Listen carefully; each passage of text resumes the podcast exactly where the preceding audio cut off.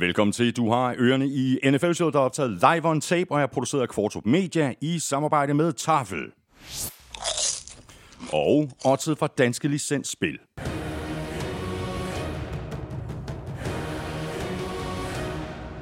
Husk, at man skal være minimum 18 år og spille med omtanke. Har du brug for hjælp til spilafhængighed, så kontakt Spillemyndighedens hjælpelinje Stop Spillet eller udluk dig via Rufus. Regler og vilkår gælder. Kvartrup Media producerer også PL-showet, golfshowet og Born Unplugged, så hvis du er interesseret i enten øh, engelsk fodbold, professionel golf eller dansk politik, så er de tre podcasts faktisk et øh, rigtig godt sted at øh, lægge ud. Hello Fresh er også med som øh, partner i dag, og hvis du ikke allerede er kunde hos øh, Hello Fresh, ja, så ved jeg faktisk ikke rigtig, hvad du laver, men øh, nu får du i hvert fald endnu en chance, og som ny kunde, der kan du ovenikøbet spare helt op til 765 kroner på dine fire første måltidskasser, og det kan du, hvis du bruger vores kode FRESHNFL på hellofresh.dk. Mere om øh, det tilbud lidt senere her i udsendelsen, hvor vi selvfølgelig går alle kampene fra fjerde spillerunde igennem, og derudover så skal vi også, fuldstændig ligesom vi plejer at gøre, omkring ugens spillere have trukket lod om en kasse med en hulens masse taffelchips. Du ved, hvor du finder os. Det er alle de sædvanlige steder, som for eksempel Apple Podcast, Google Podcast, Stitcher, Spotify, SoundCloud, Podimo, og jeg skal komme efter dig. Og derudover så kan du som altid lytte på Danmarks største og bedste fodboldsite, gulklud.dk, og selvfølgelig også på nflsod.dk, hvor du jo oven i købet har muligheden for at støtte os med et valgfrit beløb ved at trykke på linket til tier.dk. Det ligger øverst på siden, lige ved siden af linket til shoppen, hvor du kan købe lidt af vores merchandise.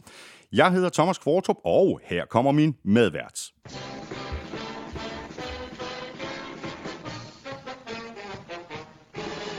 Claus Elming, øh, velkommen til helt fra Malaga.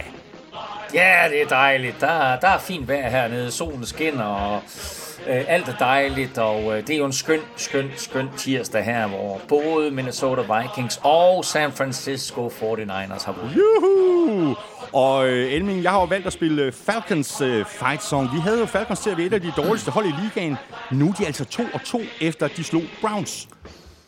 Ja, altså, øh, og det er jo bare NFL i en nødskal, at øh, ja, det er jo næsten ligesom Forrest Gump, ikke? Det, NFL er ligesom a box of chocolate, you never know what you're gonna get. Og øh, Falcons er en af, af de positive overraskelser indtil videre. Ja. Øh, Elming, du har jo lige været i London for at se fodbold. Nu er du altså i Malaga. Har du sørget for at få pakket det vigtigste? Pas, penge og taffelchips. Pas og penge, ja. Men ikke Taf- det vigtigste. Taf- jeg ved det godt. Jeg ved ikke. Jeg har ikke fået nogen med. Det er jo katastrofe. Det, det, det, er også, en katastrofe. Det er også pinligt. Oh, det er også ved pinligt. Ved du hvad? Men ved du hvad? Prøv, jeg har taffelsækken her ved siden af, ikke? Øh, og jeg har faktisk kun valgt en enkelt pose. Kan du gætte, hvad det er for nogen? Uh, chili cheese rings? Nej, hvad hedder oh, de? Uh, det er chili banæs? Nej, chili banæs, for dem kan de jo ikke producere nu. Det er chili cheese rings. er du, er Sådan du, Er du misundelig? jeg er altid misundelig.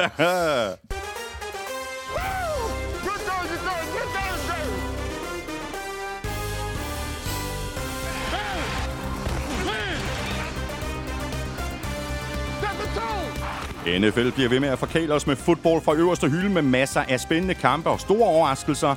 Og så er ligaen tættere end måske nogensinde tidligere. Efter fire spillerunder er der nu kun ét ubesejret hold tilbage.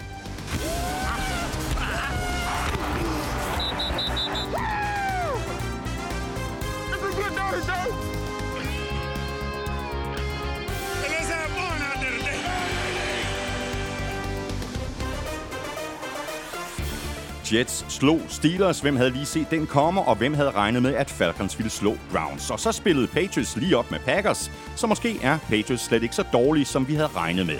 Jeg hedder Thomas Kvartrup, og med mig har jeg Claus Elming.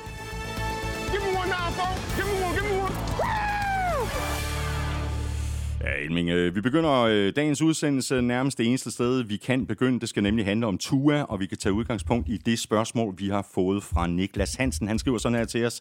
Kan vi ikke få jeres mening omkring Tua og den øh, generelle håndtering fra NFL omkring hjernerystelser? At se Tua og hans fingre efter hittet var så uhyggeligt. Kan NFL gøre mere, eller hænger den her mest på Dolphins, og burde Tua overhovedet have spillet? Øh, rigtig gode spørgsmål her fra Niklas, og jeg er fuldstændig enig. Det var så helt igennem skrækkeligt at se på de der billeder af Tuas fingre, der jo simpelthen stak i øst og vest.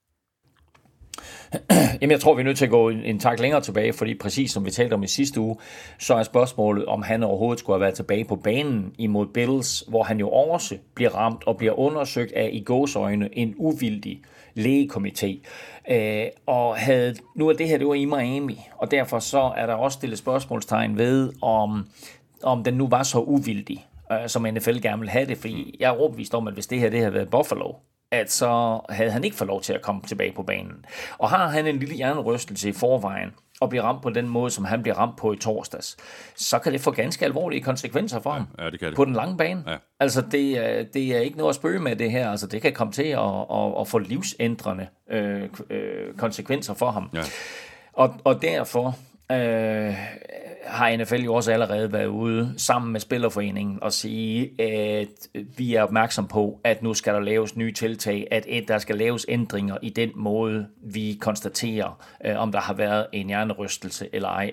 Men man må også sige, at selv bare her i weekenden, der var der flere tilfælde af spillere, som helt klart er øh, lidt woozy, og alligevel får lov til at komme ind på banen igen. Der var mange, der stillede spørgsmålstegn ved, om Cameron Braid, Ja, enden for Buccaneers, ja skulle have haft lov til at komme tilbage på banen, men det gjorde han. Og nu må vi se, fordi altså, jeg tror, at det ender med en situation, hvor vi har, at hvis du udgår efter et, et slag til hovedet, at så får du ikke lov til at komme ind på banen igen. Men det er ikke, det er ikke nogen regler, der er lavet endnu. Nej, men øh, der er ikke nogen tvivl om, at øh, NFL bliver nødt til at, at, at kigge på det her, fordi de der scener der, det er, jo, det er bare ikke nogen god reklame for sporten. Nej, det er der ikke nogen, der har lyst til at se. Altså, det, det, det, det, var, det var meget, meget skræmmende scener, og man kan sige, at det hit, han tager øh, i torsdags mod Bengals Tua, det er jo i sig selv ikke. Ja, selvfølgelig er det, at det er et hårdt hit, og han slår baghovedet mm, i jorden, mm. men altså, det er jo næsten mere ryggen, han slår i jorden, ja, og så på ja. en eller anden måde forplanter det hit sig op i nakken, og han kommer ikke han, kom, han ligger ikke på den der måde der. I min bedste overbevisning, jeg er selvfølgelig ikke læge, jeg ved ikke, hvad der foregår, men altså, det, det der, det er et spørgsmål om, at han har et eller andet ja. i forvejen. Husk på, det er kun fire dage siden, at han spillede Præcis. sidst, og at han var i omklædningsrummet mm, og bliver clearet til at spille ikke? Ja. Øh, med en i godsøjne rygskade. Ikke? Så det er, altså, det er altså ganske alvorligt, ja. øh, det her. Øh, og, øh, og, og, og, og jeg tror faktisk, hvis, hvis vi nu skal se på den positive side, så er det jo godt, at NFL får et kæmpe rap over nallerne og en kæmpe reminder omkring, at det her det er noget, de er nødt til at tage seriøst. Ja, præcis. Vi øh, krydser fingre for Tua og håber, at han øh, kommer helt ovenpå i, øh, igen. Vi skal have quizzen. Åh, Det er tid til quiz, quiz, quiz, quiz, quiz. Ja, nu skal vi nemlig have quizzerne, og øh, quizzerne de præsenteres jo i samarbejde med fanzone.store. Fanzone, altså F-A-N-Z-O-N-E punktum S-T-O-R-E. Det er ligesom en øh, butik, og øh, det er jo lige præcis øh, på fanzone.store, at du kan købe merchandise for alle 32 hold i, øh, i ligaen. Øh, Elming, øh, du huskede ikke taffelchips øh, og tage dem med til Malaga. Har du husket et øh, quizspørgsmål til mig? Nat- naturligvis har jeg da husket et quiz til dig. Sådan. Og jeg har en god en til dig, Ja, det siger du altid. som selvfølgelig står i London-kampenes tegn. Ja. Um, det var kamp nummer 100 internationalt, som NFL spillede i weekenden. Og øh, kampen mellem Vikings og Saints i London var et dobbelt doink fra at gå i overtid, ja. øh, og kunne jo meget vel være endt uafgjort. Men igennem tiden, der er kun én kamp endt uafgjort i London. ja. Hvem, hvem var de to quarterbacks i den kamp? Seriøst? ved, du, hvad, ved du hvad, hvad du får? Du får den her. Can't do it. Kan du høre den helt til Malaga? ja, jeg kan godt høre den. Hvem de to quarterbacks var i den eneste kamp, som er endt uafgjort i London? Var det spørgsmålet? Nej, nej. Ja. Hold kæft, det, det er jo et vanvittigt spørgsmål. Åh, oh, ja. Nå, men du hvad, så får du, øh, du får også lige øh, quizzeren her fra mig. det kan du garanteret godt, det her. Øh, Justin Jefferson er nu oppe på 17 kampe med over 100 yards i sine tre første sæsoner. To spillere har gjort det endnu bedre, altså har flere kampe med over 100 yards i løbet af de tre første år i ligaen. Hvilke to spillere? Åh, oh, jamen det er meget sjovt, fordi jeg kan huske, at jeg så den statistik, og jeg ved, at Odell Beckham Jr. var den ene, men hvem var den anden? Det har jeg jo en lille time til halvanden til at, at komme på. Det er fuldstændig øh, korrekt. Nu går vi nemlig i øh, kampene, og vi lægger ud med Monday Night-kampen øh, mellem 49ers og Rams, og det var en øh, kamp, der i høj grad blev øh, domineret af 49ers forsvar, og så en øh, storspillende Debo Samuel på angrebet. Kampen endte med en øh, sejr til 49ers på 24-9, og dermed er alle hold i NFC Vest nu 2-2. Øh, og jeg kunne jo tale i timevis Elming om Talanoa Huvanga. Øh, jeg vil så bare nøjes med at sige, at øh, 49ers forsvar sådan helt generelt havde rimelig godt styr på Matthew Stafford. Altså, det er jo, altså 49ers forsvar er måske det bedste i hele NFL. Altså, de er forholdsvis skadefri. Nick Bosa er frisk, Fred Warner er frisk, og så er Drake Greenlaw jo en taklemaskine. Og så har de fundet sig et rigtig scoop i safety, uh, Talanoa Hufanga, som jo også scorede kampen sidste touchdown mm. på, på en pick 6. Uh, Rams kunne ikke løbe bolden, og efter sådan en, en, en stille første quarter, hvor 49ers lige var inde og kysse Stafford et par gange, så skruede de sådan for alvor op for pass rushet, og fik ham altså sækket seks gange. Ja. Uh, Rams forsvar spillede sådan set også en fin kamp, og holdt scoren tæt til, uh, ind, ind til allersidst. Uh, aftens største spil, jeg ved ikke om du så det, men det kom fra Bobby Wagner. Da han uh, taklede en street eller han takte en streaker. ja, præcis. Elming, vi tog jo vi tog jo begge to Ramsey picks i sidste uge. Øh, ja, det er jo fejl. Det var en ja, fejl. Ja, det var en kæmpe fejl, og jeg tror faktisk, at vi begge to havde glemt, at Carl Shanahan har overtaget i forhold til Sean McVay. Altså, Shanahan har nu vundet syv grundspilskampe i træk over McVay. Ja, og havde det jo ikke været for en forfærdelig øh, fjerde i NFC-finalen i, i januar, så havde Fort Niners også vundet den, og så havde de spillet øh, Super Bowl øh, i, i februar. Nu tabte de øh, der i, øh, i NFC-finalen, og Rams kom i Super Bowl på hjemmebane, som de jo som bekendt vandt over, over Bengals. Men husk på, at både Sean McVay og Kyle Shanahan er oplært af sidstnævntes far, Mike Shanahan. Mm-hmm. Så det kan være, at øh, det kan være, at han har givet de bedste tricks videre til Sønneke.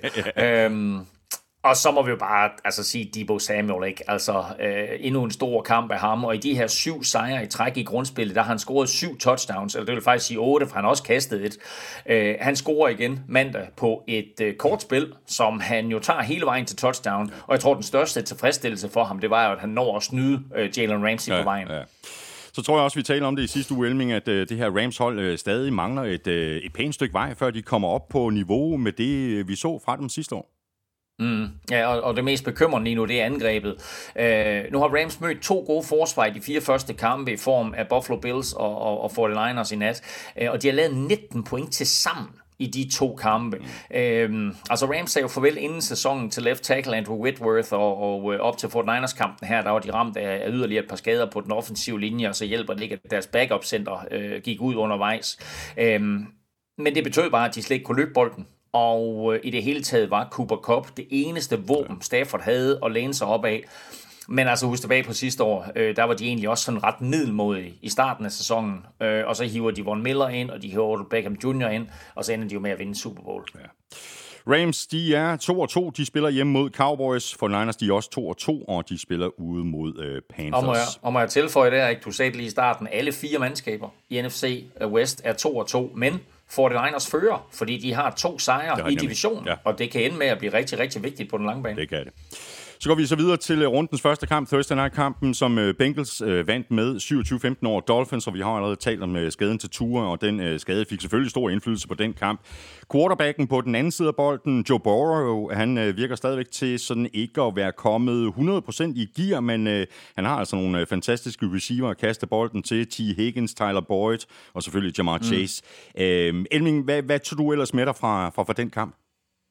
Jamen altså, øh, principielt, begge hold ser godt ud, altså som, som du siger, ikke? Altså Bengals fik en, en svær start på sæsonen, men de er kommet rigtig, rigtig godt efter det nu her med to sejre i træk, og jeg synes jo egentlig, at, at det her, det var en, en, en stor sejr for dem. Det er klart, at hele kampen bliver skæmmet af det der ture halløj, mm. men altså, så ser man tilbage på, på det her opgør, så synes jeg, at begge mandskaber, både Miami Dolphins og Cincinnati Bengals, ser ud til at være et rigtig fornuftigt sted her efter fire spilleuger. Cincinnati ligger også i en, i en, en øh, division, som de sagtens kan, kan vinde, selvom de måske kun går, hvad ved jeg, 10 og 7 eller et eller andet.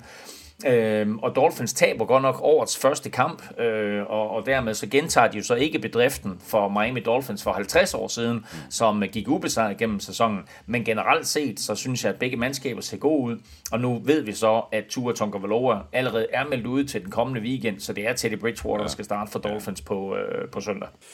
Øh, det var, øh, for nu at sige det pænt, ikke øh, nogen øh, optimal situation med, med den her skade til Ture, men når uheldet så er ude, øh, Elming, som det jo var her, så er det altså ikke så tosset at have en, en rutineret backup som øh, Teddy Bridgewater siddende på bænken. Øh, Dolphins havde øh, faktisk chancen, og det var faktisk øh, forholdsvis tæt på, at Bridgewater kunne have ført dem til sejr. Mm.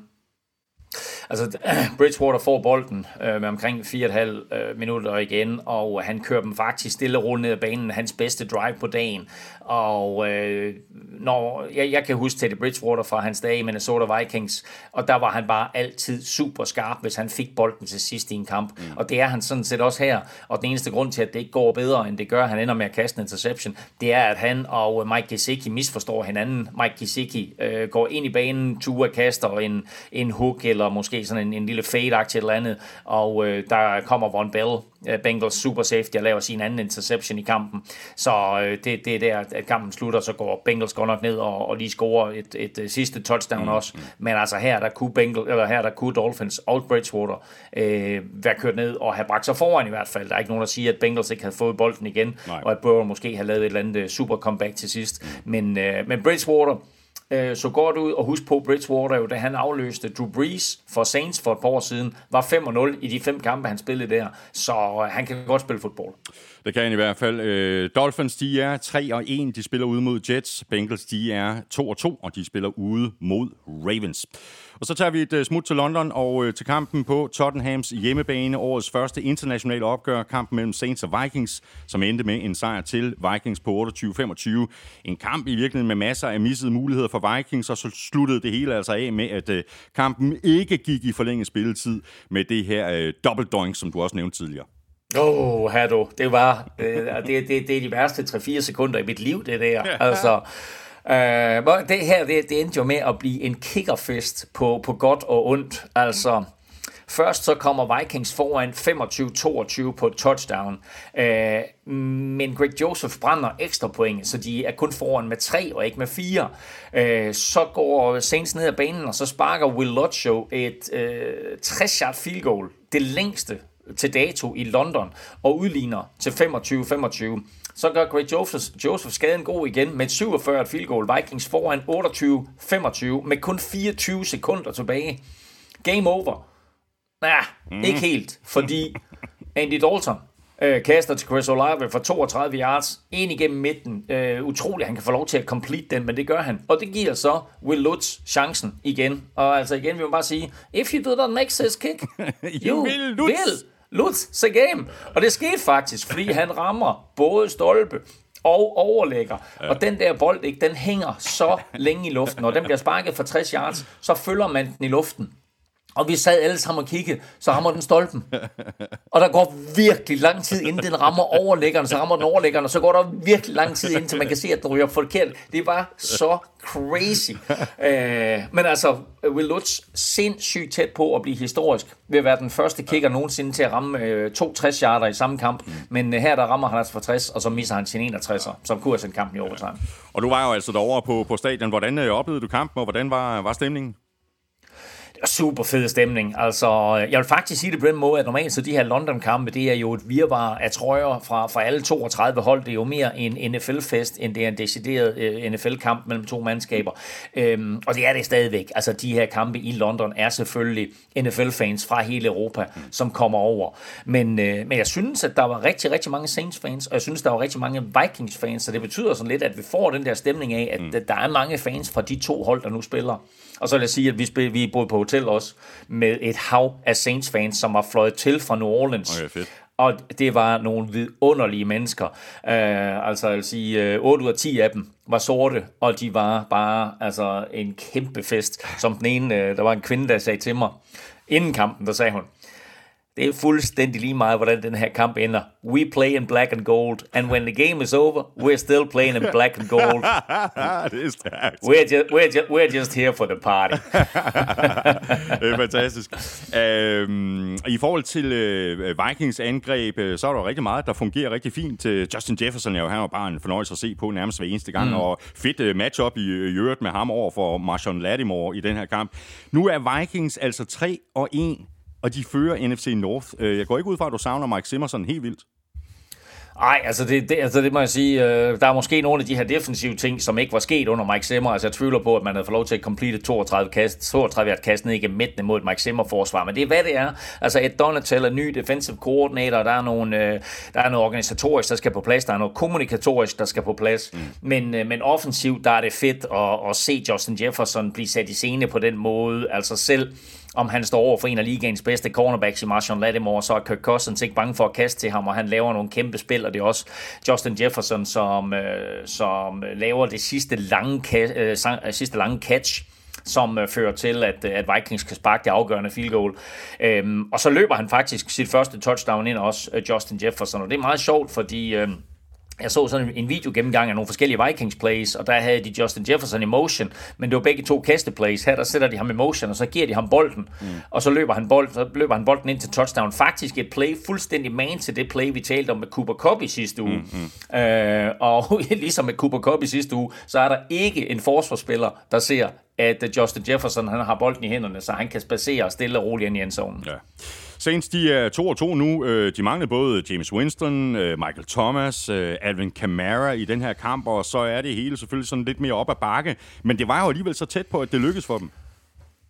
Ja, og ved du hvad, altså Andy Dalton spillede virkelig, virkelig godt, og med James Winston sådan lidt shaky start på sæsonen, så er det et spørgsmål om Andy Dalton er en bedre løsning. Michael Thomas var selvfølgelig savnet, men altså man vil bare sige, at rookie Chris Olave er fabelagtig. Fire catches, plus han scorer touchdown. Ja. Men den store overraskelse for mig, det var faktisk Latavius Murray, running backen. Altså med Alvin Kamara ude, så blev Murray forfremmet fra Saints' practice squad, og han var virkelig god. Altså, Altså, den, øh, den tidligere Vikings-spiller i øvrigt øh, løb bolden 11 gange for 57 yards mod, øh, mod sit tidligere hold øh, og, og scorede også et touchdown. Ham havde Vikings svært ved at kontrollere. Øh, det samme galt Taysom Hill, øh, mens altså, når Mark Ingram han var inde, øh, så havde de fint styr på ham. Han fik nærmest ingenting i løbet af kampen. Vikings er altså 3-1. De spiller hjemme mod Bears. Saints er 2-2, og de får besøg af Seahawks. Og øh, Seahawks de vandt en øh, vanvittig højt scorende kamp med hele 48-45 over Lions i Detroit. Og meget kan man sige om øh, Lions sæson indtil videre, og det kan godt være, at de har tabt tre og kun vundet en enkelt, men de får da sat nogle point på tavlen. Altså 35 point i u 1, 36 point i u 2, så er Sølle 24 ja. point i u 3, og så 45 ja. point her i u 4. Det er jo fuldstændig crazy. Og den her kamp mod Seahawks, ja, det var et regulært shootout, og også sæsonen selvfølgelig mest pointrig kamp. 93 point af de to hold sig sammen, og prøver Seahawks puntet ikke en eneste kamp, gang i, i kampen. De to hold, de scorede 12 touchdowns og havde 1075 offensiv yards. Det er faktisk kun den anden kamp i historien med over 90 point og 1000 offensiv yards. Så øh, et, et, helt vildt, at det er Seahawks og Lions, der ja, skal stå det for det. Du nævnte, du nævnte lige øh, Lions øh, score 35, 36, 24 og 45 point har de sat på tavlen i de fire første kampe, og de er 1 og 3 Altså, det er, de, vildt, er lige nu det, det er lige nu det mandskab i NFL, der har scoret flest point, ja. og de er 1 og 3. Ja, det er øhm, crazy.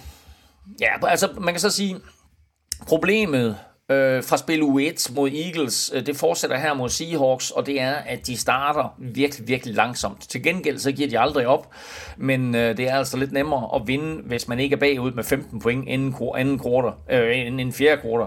Mm. Øhm, øh, til gengæld så er øh, Seahawks lige nu 2 og 2, og de spiller langt bedre, end vi måske nok havde frygtet på forhånd. Ja. Der er jo sikkert øh, stadigvæk mange Seahawks-fans, der, der savner Russell Wilson, men øh, hatten af for Gino Smith, øh, der spillede endnu en, en rigtig fin kamp. Han mm. fandt både Tyler Lockett og DK Metcalf øh, flere gange for store spil, og han kan også øh, tage benene på nakken, hvis det er det, der skal til. Og i forhold til Seahawks løbeangreb, Elming, så efterlyste du det jo i sidste uge. Her kom det så. Ja, men jeg har Pete Carroll mistænkt for, at han lytter, lytter med på NFL-showet. um, og endelig, endelig, endelig så vi Rashad Penny, og han var forrygende. Og så stor ros også til Seahawks offensiv linje, der spillede sin bedste kamp, og både øh, åbnede huller til løbeangrebet og beskyttede Gino Smith. Uh, Penny løb 151 yards og havde to lange touchdowns, uh, mens uh, Gino Smith han jo...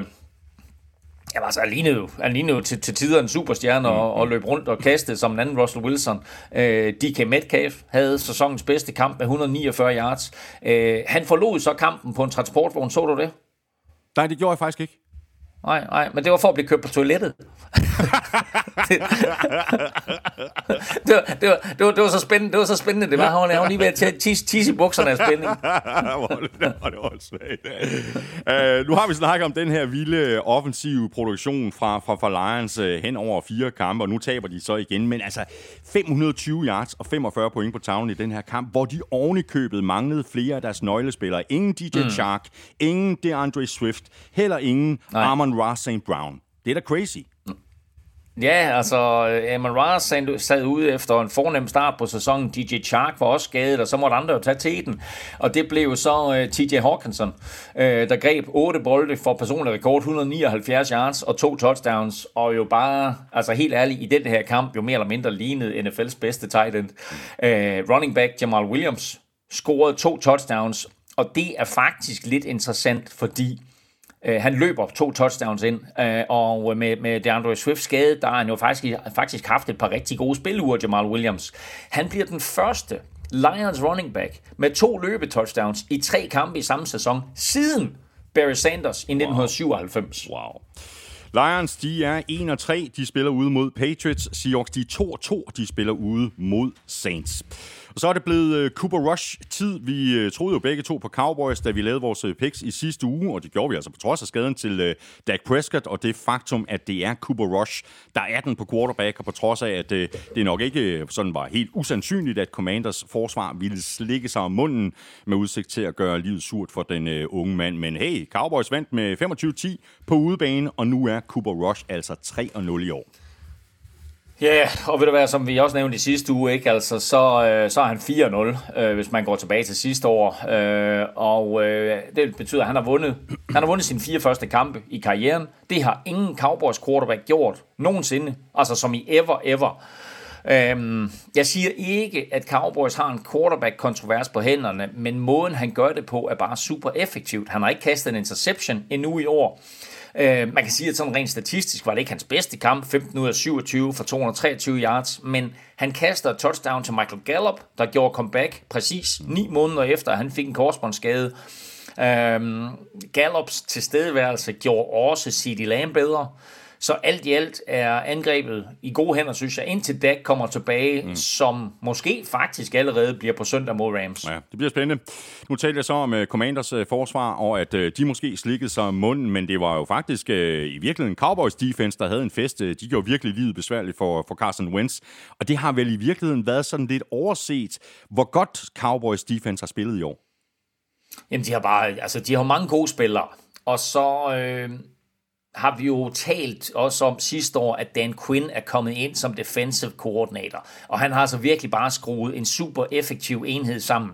De har tilladt under 19 point i alle fire kampe indtil videre. Det har Cowboys forsvar ikke gjort siden 1973, og de har tilladt næst færrest point, øh, tredje færrest point øh, i NFL i år. Øh, jeg havde egentlig oprindeligt øh, skrevet en note som næst færrest, men det var så fordi Fort Niners, øh, de, øh, jeg havde regnet med, at de ville tillade mere end 9 point imod Rams. Det skete så ikke. Så nu er det, nu er det tredje færrest mm. øh, point i år. Kun Bills og 49ers øh, har, har færre point. Øh, deres pass rush, Cowboys pass rush, er uhyggeligt øh, og de laver store plays og mange turnovers. Øh, og så må man sige, at sådan, om end han er lidt udskilt for at tillade for mange catches og yards, så lavede Trevor Diggs bare en interception for anden uge i træk. Mm. Elming, nogle gange der tager jeg mig selv i at lyde som en gammel øh, gramofonplade, der sådan er gået i hak. Øh, nu siger jeg det så lige igen, og så håber jeg, at de ja. hører efter i Washington, fordi turnovers and penalties will kill you. Jamen, du har så evig ret, og det er, det kan godt være, at det er en plade, der går i hak, men det er bare en sandhed, som har galt i altid for amerikansk fodbold, og stadigvæk gør det. Øh, resultatet af den her kamp fortæller jo ikke historien. Øh, Washington havde flere gode angrebsserier, der strandede på grund af penalties eller turnovers. Forsvaret, Washingtons forsvar, laver to interceptions, der begge bliver annulleret på grund af penalties. Øh, et ellers sådan normalt disciplineret Commanders hold øh, tabt helt sutten i den her kamp og får 11 penalties for 136 yards. Altså 136 yards, det er jo, det er jo næsten to hele angrebsserier. Ja. Øh, du kan sige, det er enten point, du, du ikke får sat på tavlen, eller point, du mister i den anden ende. Og samtidig så kaster Carson Wentz to interceptions. Øh, og så taber Commanders med 15 i en kamp, de sådan egentlig er fint med i. Mm. Commanders er lige nu 1 og 3. De får besøg af Titans. Cowboys de er 3 og 1, og de skal øh, et smut til LA og spille mod Rams. Så videre til øh, Texans Chargers. En kamp, som Chargers vandt med 34-24, og det var jo en sejr, der faldt på et uh, tørt sted for Chargers, der nu er 2 og 2. Og så kan de glæde sig over, at Justin Herbert så langt mere komfortabel ud end i mm. sidste uge imod Jaguars. Og ikke mindst, så kan Chargers glæde sig over, at Austin Eckler endelig kom i gang. Ja, helt sikkert. Altså i lighed med, med, med Chargers øh, 1 og 2 start, så har Eckler haft en lidt skuffende start på sæsonen. Øh, og det kan jo siges generelt sådan om Chargers løbeangreb. Men her, der, der så vi altså den her lille øh, væver, eksplosive øh, Austin Eckler tilbage, som øh, tager et par simple plays og gør dem til afgørende spil, hvor han jo løber to touchdowns ind på henholdsvis 10 og 20 yards, og så griber et touchdown øh, til sidst, som øh, besejler sejren, øh, efter at Texans jo var i gang med at levere et, et, et kæmpe kæmpe comeback, men øh, det var jo faktisk Eglers 21 yard catch på 4. down og 2 fra Chargers egen 45 linje med sådan et par minutter igen, som reelt set øh, afgør kampen til Chargers fordel. Og Chargers, de kom jo øh, godt for land øh, i den her kamp, fik sig foran. Øh, der begynder sådan øh, lidt at tegne sig et billede af, at øh, Chargers, de kommer hurtigt fra start, og at de så går i stå. Altså, de gjorde de også mod mm. Raiders og Chiefs tidligere på sæsonen. Jamen, jeg synes, Chargers ligner et hold her, som virkelig har noget at bevise. De møder Texans mandskab, som de selvfølgelig offensivt og defensivt bør være bedre end, øh, og dermed har en god chance for at komme tilbage på sporet. Øh, de scorer tre touchdowns og to field goals, altså fem scoringer på deres første seks angrebsserier, og så er de foran 27-7. Og det gjorde de jo vel at mærke uden left tackle Rashawn Slater, der er færdig for sæsonen, og øh, receiver Keenan Allen, øh, der fortsat sidder udenfor. Øh, som du siger, Herbert så mindre hæmmet ud og spillede spillede bedre, men efterhånden som kampen den skred frem, der gik gassen lidt af ballonen. Og så pontede de på deres tre første angrebsserier i anden halvleg, og der begyndte Texans jo samtidig lige pludselig at flytte bolden og komme sådan stille og roligt tilbage, og havde jo faktisk chancen for at bringe sig foran. Øh, da Chargers de fumblede øh, et kick-off på egen 16-yard linje øh, ved stillingen 27-21, men øh, lige der, der, der lukkede forsvaret, anført af Dervin James og Jeffrey Tillery ned og holdt Texans til et field goal. Ja. Øhm, og det var, det var super, super, super vigtigt. Øh, Joe Bosa var savnet, men øh, ham skal de jo lære at leve uden, fordi han er ude i mindst to måneder. Ja. Texans er nu øh, 0-3 1. Øh, der er stadigvæk en, en del, der skal, der skal fixes på det her hold, men uh, rookie running back Damian Pierce, han fik sådan lidt af et uh, gennembrud med sin, uh, sin bedste kamp af 131 yards og mm. touchdown på, uh, hvad var det, 14 løb. Ja, præcis, og der har været utrolig meget hype øh, om Damian Pierce igennem training camp, og, og selvom han har spillet fint i de tre første kampe, så var det sådan først søndag, at han fik sit helt store gennembrud. Øh, han viste masser af power, og så pludselig så så vi også hans fart på et øh, 75-yard touchdown-løb, i øvrigt det tredje længste i, i Texans historie. Øh, som du lige øh, skitserede, så løb han øh, 130 yards, men han greb også seks bolde, øh, og var et af de store lyspunkter i, i endnu en kamp, der endte med at være sådan lige ved næsten øh, for Texans, der nu faktisk er det eneste hold i NFL uden en sejr i år. Texans er nemlig lige præcis 0-3 og 1, og de skal til øh, Jacksonville og møde Jaguars. Chargers de er 2-2, og de spiller ude mod Browns. Så vandt uh, Giants igen, uh, den her gang med 20-12 over Bears, og Daniel Jones han uh, måtte jo gå ud med en skade sent i tredje kvartal, så kom uh, Tyrod uh, Taylor ind i stedet, og hans uh, opgave var så at uh, forsvare Giants føring. Det var så ikke længe, han fik på banen, før han røg uh, ud med en uh, jernrystelse, og så kom Daniel Jones uh, humpende ind på banen igen, og så blev mm. du ellers kørt Wildcats. Ja, men prøv at høre, det var en helt crazy situation, og der, hvor forberedelse og coaching går op i en højere enhed, som du siger, DJ, øh, hvad hedder han, øh, DJ kalder ham, Daniel Jones går ud med en, en skade, øh, og så kommer Tyra Taylor ind, han får en hjernerystelse og er færdig. Giants, de har ikke en tredje quarterback med til kampen, Nej. så de beslutter at hive sådan en tre running back formation frem fra de bagerste sider i playbooken, men øh, for at få spillene ind hurtigt og præcist, så sætter de Daniel Jones ind som receiver, fordi han har hjelmen med hørebøffen. Mm. Så han går med i hotlen, kalder spillene, og så lader han ellers uh, Saquon Barkley og Matt Breida ja. løbe bold, mens ja. han selv sådan er, er decoy på fløjen.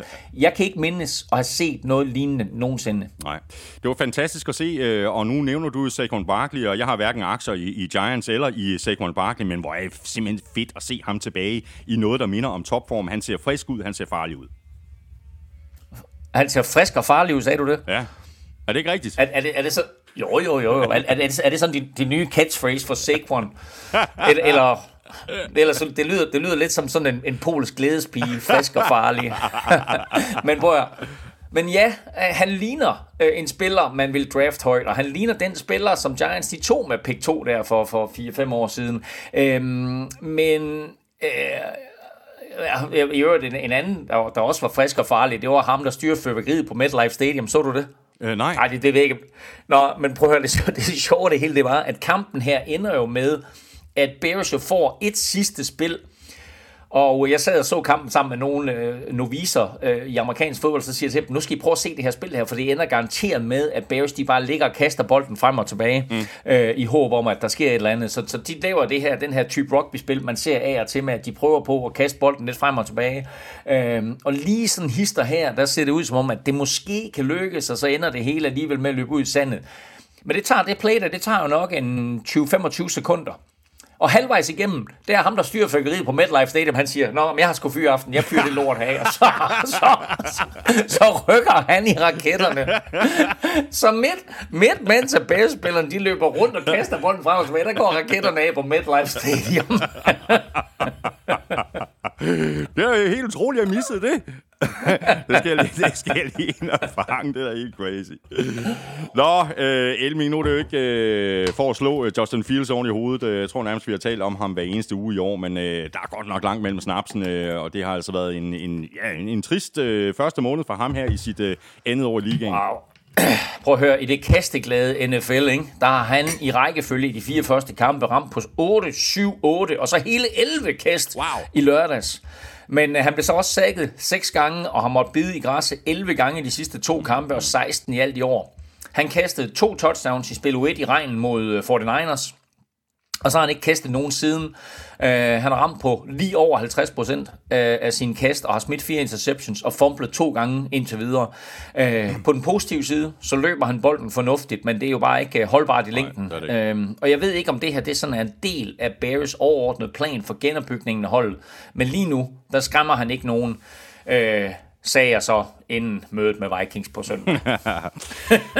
ja, Bears, de er altså 2 og 2, og de skal til Minnesota og spille mod Vikings. Giants, de er 3 og 1, og de spiller ude mod Packers. Så nu er vi faktisk ved at være tæt på at være halvvejs gennem kampen, og det betyder jo, at øh, alle, der har sendt et bud ind på øh, ugen spiller på mailsnablag.nfl.dk, lige om lidt øh, har chancen for at vinde en øh, kasse med taffelchips. Øh, vi skal lige omkring øh, Cardinals sejr på udebane over Panthers med 26-16 først, og det var da to helt forskellige halvleje for, for Cardinals. Altså tre point på tavlen i første halvleg, og så 23 point i anden halvleg. Hvad skete der lige for Cardinals øh, efter pausen? Ja, det er sgu et godt spørgsmål. øhm, lad os lige, for, øh, lad os lige, lad os lige øh, starte med første halvleg, hvor de jo fortsat med det her utrolig ringe angrebsspil, der har kendetegnet sæsonen. De er jo 3 øh, af 14 på tredje down, og de er jo 0 for 3 på fjerde down. De mistede tre turnovers, øh, men de fik da bolden i endzone en enkelt gang. Mm. Øh, problemet var bare, at det var den forkerte ende, øh, fordi øh, Kyler Murray han kastede pick 6, øh, pick 6 til kampens første scoring. Øh, og så var Cardinals bagud 10-3 ved pausen, øh, og så tog fanden ved dem. Altså, de scorer 23 point i anden halvleg. De fandt et løbeangreb ved at bruge en trio af James Conner, Joe Benjamin og Daryl Williams. Mm. Og så løb Kyler Murray i bolden øh, selv 12 gange øh, og scorede et touchdown. Men der skete et eller andet øh, positivt omkring det her angreb. Ja, ja øh, det gjorde der. Øh, jeg kan ikke rigtig blive klog på det her Cardinals hold. Jeg kan til gengæld blive klog på Hollywood Brown. Han er god til det der fodbold, og så spillede han en, en stor kamp. Ja, og, og altså, øh, apropos positive ting omkring det her øh, Cardinals-angreb, så er han jo nok den mest positive indtil videre. Uh, han griber seks bolde for 88 yards og touchdown, uh, Marquise Brown, men uh, kigger man over de sidste to kampe, så har han altså grebet 20 bolde for 228 yards. Ja. Jeg vil bare sige, at den der connection mellem de to tidligere college buddies, uh, den ser altså ud til at begynde at fungere. Og derfor så bliver det også lidt spændende at se, hvad der sker med angrebet, når DeAndre Hopkins han kommer tilbage her om, uh, om et par uger. Uh, altså, så bliver angrebet bedre, øh, kan Kyler fordele boldene, eller øh, surmåler den ene, hvis Kyler han kaster for meget til den anden. Øh, I første omgang, positivt selvfølgelig, de fik en sejr, og de fik, de fik gang i angrebet, og det er vigtigt. Og igen vigtigt, igen vigtigt også, som vi, som vi talte om med Rams og 49ers, alle holdene i NFC West er 2 og 2, ja. og det er ikke alle sammen, der har spillet lige godt, men hey, de er stadigvæk med i det. Mm. I forhold til øh, Panthers, øh, så er der godt nok ikke øh, ret meget at råbe hurra for i år, men de kan da glæde sig over et, et defensivt touchdown for, ja, for anden udtræk. Ja, og for anden uge i træk var linebacker Frank Luvu øh, involveret. I sidste uge der var der ham, der fremtvang en fumble, som en øh, holdkammerat returnerede til touchdown, og søndag der returnerede han selv den interception, jeg nævnte lige før fra, fra Kyler Murray, 33 yards til, øh, til touchdown. Men øh, selvom forsvaret øh, det er godt, og øh, uge efter uge holder Panthers øh, inde i kampe, så er de øh, offensivt bare ikke stærkt nok, og meget af det øh, hænger på Baker Mayfield, øh, der virkelig ikke spiller øh, særlig godt. Øh, efter kampen blev Matt Rule spurgt til, om Panthers øh, overvejede at skifte quarterback. Og det ønskede han naturligvis ikke at kommentere på, Nej. men det er bare gået stærkt siden preseason, hvor Baker var den nye redningsmand, og man talte om, at han skulle have en lang kontrakt, til nu, hvor Panthers igen har gigantiske problemer på, på quarterback-positionen, og øh, Matt Rules job igen hænger lidt i en tynd tråd. Ja. Der er faktisk et, uh, kommet et øh, lytterspørgsmål, der går lige præcis øh, på Matt Rule. Spørgsmålet kommer fra Jens Jakob Tinghus. Han skriver sådan her til os. Der går mange rygter om, hvordan Matt Rule gebærder sig som head coach i Carolina, men rygter er rygter, så her er et par uhyggelige stats. Når modstanderen scorer under 17 point, er Panthers 10 og 0 under Matt Rule. Når modstanderen scorer 17 point eller mere, så er Panthers 1 og 26. 1 og 26. I en liga, hvor holdene i gennemsnit scorer 23 point per kamp, er vi så ved at være der, hvor jeg må indse, at han ikke har, hvad der skal til for at være head coach i NFL. Nej, det synes jeg da ikke. Altså, man skal bare holde modstanderen under 17 point, så er du godt kørende. det, er, det er også en god ambition. ja, men altså, jo, altså, øh, jeg ved det ikke, altså, øh, det, det har selvfølgelig været en udfordring for dem, at de ikke har fundet løsningen på quarterback endnu, men altså, øh, du du, du kan ikke blive ved med at skifte quarterback og så sige, at det er quarterbacken, den hænger på. Der må være et eller andet fundamentalt galt, øh, og jeg vil sige, altså, det, det, det, det mest nærliggende, det er jo bare på, at de har, har jagtet en god quarterback, men at de har overset den offensive linje igen og igen. Det er altså et hav af no-names og, og reservespillere fra andre hold, som udgør den startende offensive linje for Panthers. Og Panthers, de er 1 og 3, og de får besøg af 49ers. Cardinals, de er 2 og 2, og de får besøg af Eagles.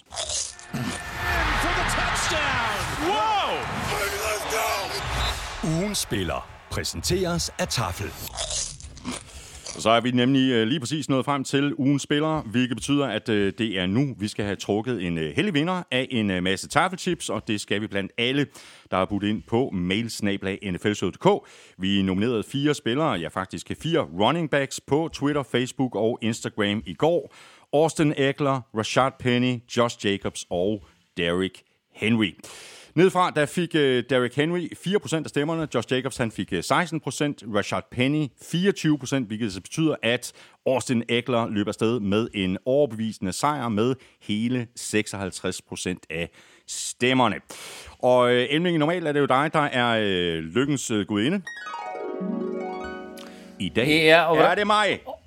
Nå, jeg skulle lige sige, hvordan gør vi det?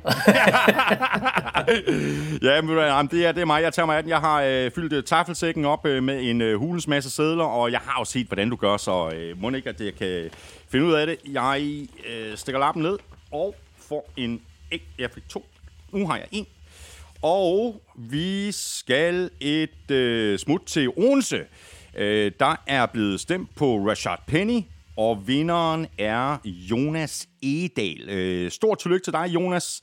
Jeg sender dit øh, navn og adresse videre til Tafel lidt senere i dag, og så øh, fikser Norske Hånde resten, og får sendt din øh, kasse med Taffelchips afsted til dig. Alle har chancen igen næste uge. Elming og jeg nominerer tre eller fire spillere mandag formiddag, og det gør vi på Twitter, Facebook og Instagram. Og når nomineringerne er oppe, jamen så vælger du bare din øh, favorit, og sender dit bud ind på mailsnabla.nflshowet.dk. Du skriver dit øh, bud i emnelinjen, og i selve mailen skriver du dit navn og adresse. Så er vi tilbage i kampene, og det er vi med Falcons sejr på 23-20 over Browns, øh, der jo var uden tre fjerdedele af deres startende defensive linjer. Det fik selvfølgelig indflydelse på kampen. Miles Garrett, Jadavian Clowney og Taven Bryan var alle ude. Og Browns øh, fik det egentlig til at fungere okay i, øh, i første halvleg. Øh, I anden halvleg, hvor Arthur Smith valgte at gå næsten helt væk fra kastespillet og fokusere på løbet i stedet for, der kunne man godt se, at Browns manglede de her spillere. Ja, og vi talte jo faktisk ikke om det i sidste uge, at Miles Garrett havde været involveret i et trafikuheld, øh, hvor han og hans kæreste øh, var involveret i, i en ene ulykke, hvor angiveligt han mister øh, kontrollen over bilen i et sving, og bilen ruller rundt. Øh, hun kom vist nok mere alvorligt til skade, end han gjorde, men øh, hvor han i første omgang var, var meldt klar til kamp, søndag, så ender han altså med at, at sidde ude og skulle lige sunde sig over, oven på de skader, han trods alt har fået øh, af, af det her ret voldsomme uheld, øh, som han i det store hele und, øh, undslipper øh, uskat, mm. men altså øh, øh, trods alt øh, ikke var i stand til at spille søndag. Øh, med ham ude, med Jadame Clowney ude, med flere ude, øh, der... Øh, der var det klogt nok af Arthur Smith øh, og, og ty til løbeangrebet, fordi øh, der var hverken det samme pass rush, som der plejer at være fra, fra Browns, øh, og evnen til at, at, at stoppe løbet, den forsvandt nærmest helt i anden halvleg. Ja. Øh, så det fik naturligvis stor indflydelse på den måde, Falcons de valgte at gribe tingene an på. Og så er det godt være, at vi ikke havde øh, ret meget tiltro til Falcons før sæsonen, men øh, her får de altså vendt endnu et øh, truende nederlag til sejr i anden halvleg, og her gjorde de det jo oven i købet ved at slå modstanderen, ved simpelthen at bruge modstanderens opskrift og bare blive ved med at løbe bolden. ja, det er godt set. Men øh, jeg synes faktisk også, at det her Falcons angreb er et af de sjoveste at se på øh, i hele NFL. Altså, jeg kan godt lide, hvad Arthur Smith han har gjort her i sit andet år i spidsen for Falcons. Han kalder, han kalder nogle fede spil. Jeg synes, han designer, designer nogle, nogle fede spil. Der er enormt stor variation i den måde, de stiller op på, øh, og hvad der sker både før øh, og, og efter snappet. Øh, desværre udgår Cordell Patterson øh, midlertidigt øh, med en skade, og det betød så, at vi fik øh, for første gang sådan rigtigt øh, rookie Tyler Algier øh, at se, og øh, også Caleb Huntley øh, så eksplosiv ud. Så Falcons de løb for over 200 yards i kampen, ja. og det bliver de to, som skal styre løbeangrebet fra nu af, fordi Cordell Patterson han er sat på injured reserve og er derfor ude i minimum fire uger. Mm. Vi har jo øh, talt om det flere gange, Elming. Øh, det her Browns-mandskab skal satse på, øh, på løbespillet, om ikke andet, så indtil øh, Deshaun Watson han kommer på banen i øh, uge 13. Jeg synes egentlig, at øh, Jacoby Brissett øh, gør det udmærket. Jeg øh, tror også, vi talte om i sidste uge, øh, selvom det selvfølgelig var en, en skidt interception, han kastede til allersidst, men han skulle jo prøve et eller andet skal Browns, de, de, de bliver simpelthen nødt til at udnytte deres chancer, når de har øh, overtaget i kampen. Altså deres åbningsdrive, det var langt, de fik ingen point mm. ud af det, og på det efterfølgende drive, der var de helt nede ved goal line, og de kommer alligevel kun derfra med tre point. Ja, jeg synes jo egentlig, Browns er det bedste hold øh, langt hen ad vejen i den her kamp, men der har bare været flere kampe i år, som bare beviser, at snører du ikke sækken til, ja. når du har chancen, så er, så er NFL bare en vild størrelse, hvor alt øh, muligt og umuligt kan ske. Øh, bare her i weekenden, der, weekenden, der var der jo, øh, vi sad, i, vi sad på, på Leicester Square øh, med et hav af skærme foran os og så seks forskellige kampe på samme tid, og alle de seks kampe var inden for én score. Ja. Øh, og selvom der var, Ravens var langt foran, og... Øh, øh, hvad hedder de, Chargers for langt foran, og alligevel så kommer de andre mandskaber jo tilbage. Øh, så øh, her, øh, der trækker Falcons øh, det længste strå, selvom jeg undervejs sad og tænkte, at den kørte Browns hjem. Altså Nick Chubb og Kareem Hunt øh, så gode ud igen, men jeg lige vil sige, at jeg synes, det her det var den dårligste kamp øh, fra Brissett. Øh, han får slet ikke gang i Amari Cooper.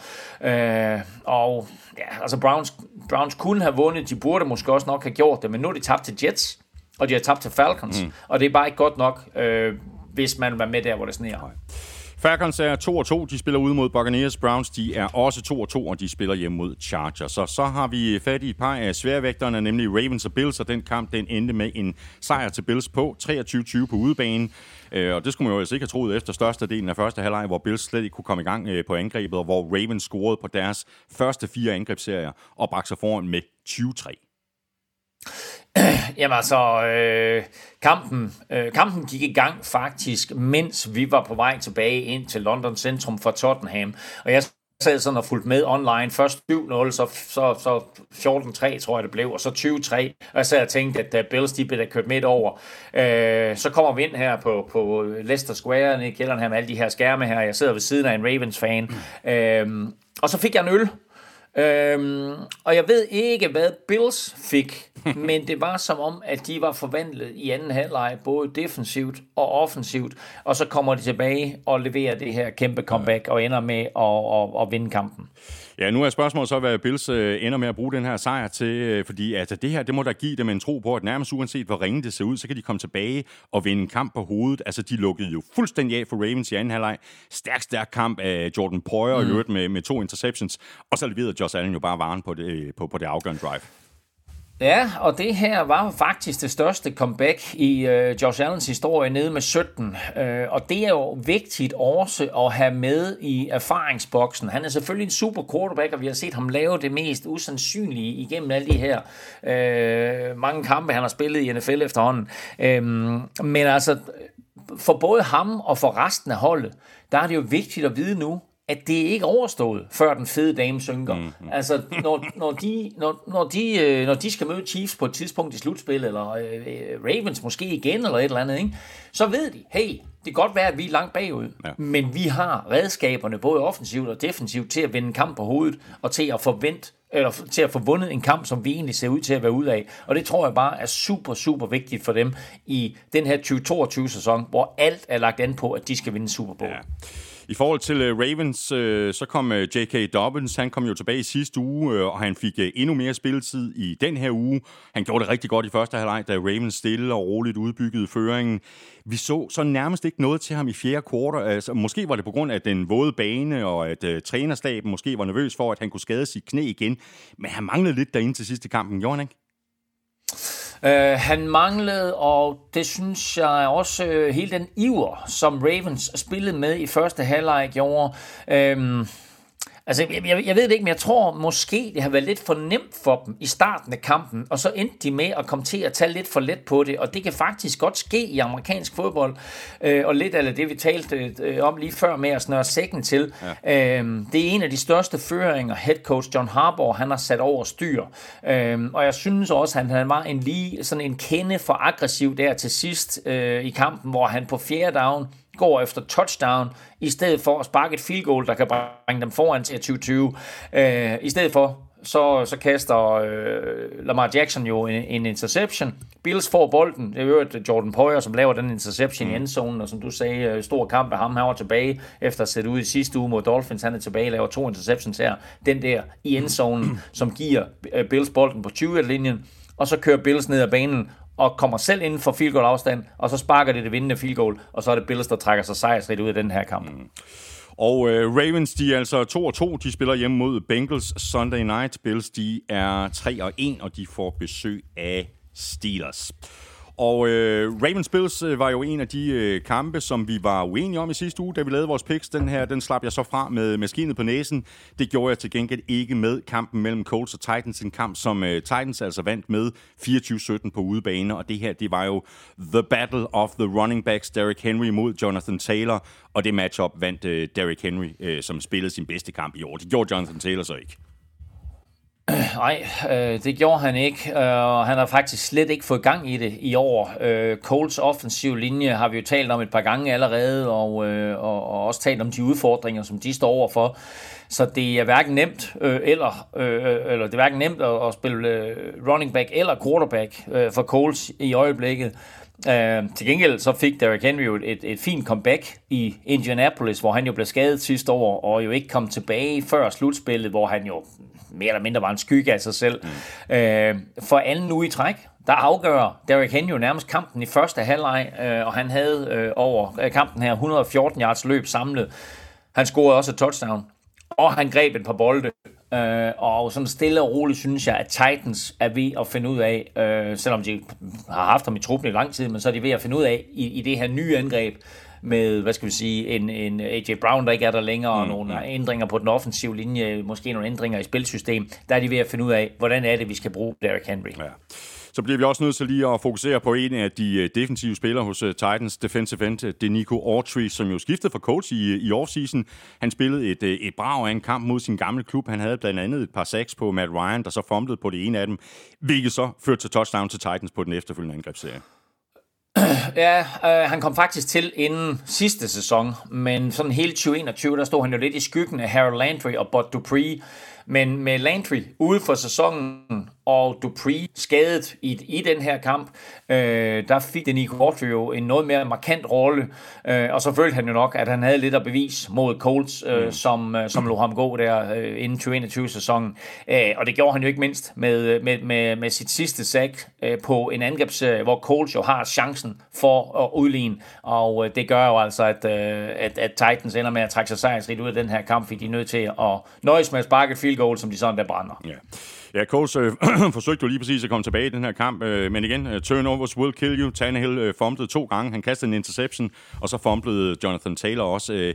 Det er jo ikke kun i den her kamp, Elming, at øh, Coles har lavet for mange turnovers. Det, er jo et, øh, det virker til at være et generelt problem, øh, og det skal de da have lukket ned for.